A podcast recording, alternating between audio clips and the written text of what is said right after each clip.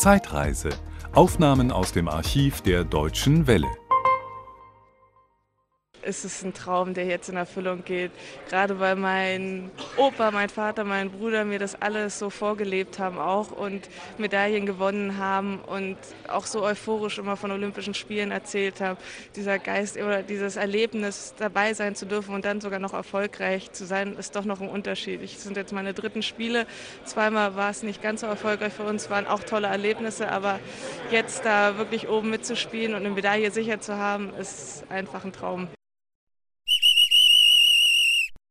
Ja, da fiebern alle mit. Selbst mein kleiner Bruder, der auch die Möglichkeiten hätte, eigentlich von seinem Talent her hier dabei zu sein, der das nicht ganz so, ihm nicht ganz so wichtig ist, aber der ist jetzt gestern eingeflogen, um mich hier anzufeuern und ist euphorisch dabei. Und also mein Trainer, also Andi, mein großer Bruder, ruft dauernd an und simst. Und also mein Vater ist auch ganz aufgeregt. Und wir haben vor den Olympischen Spielen alle noch in der Familie das Endspiel von 72 mal gesehen, wo der Trainer gerade ihm das Video gegeben hat. Und da das Erlebnis auch noch mal so eine Goldmedaille zu gewinnen. Und mein Vater war jetzt auch mehr als stolz auf mich.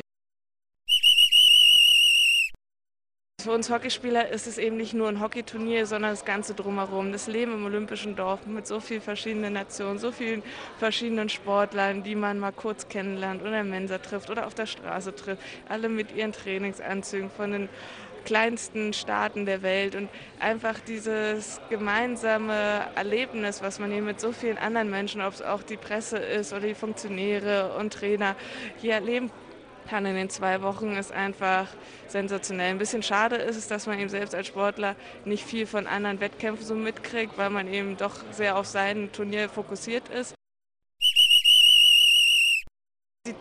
Tollsten Spiele vom Drumherum so waren in Sydney. Da war die Euphorie von den ganzen Massen, den Australiern und das Olympische Dorf direkt da, der Olympische Komplex. Und es war alles insgesamt schöner und von der Atmosphäre größer als jetzt hier in Athen, aber der olympische Geist ist jetzt hier natürlich auch eher aufgekommen, weil wir hier so erfolgreich spielen und daher werden es wahrscheinlich später gesehen die schönsten Olympischen Spiele für mich sein, hier die in Athen. Das war ein Podcast aus dem Archiv der Deutschen Welle. Schön, dass Ihnen das Angebot gefallen hat. Empfehlen Sie uns doch bitte weiter. Deutsche Welle. Mehr unter dw.com.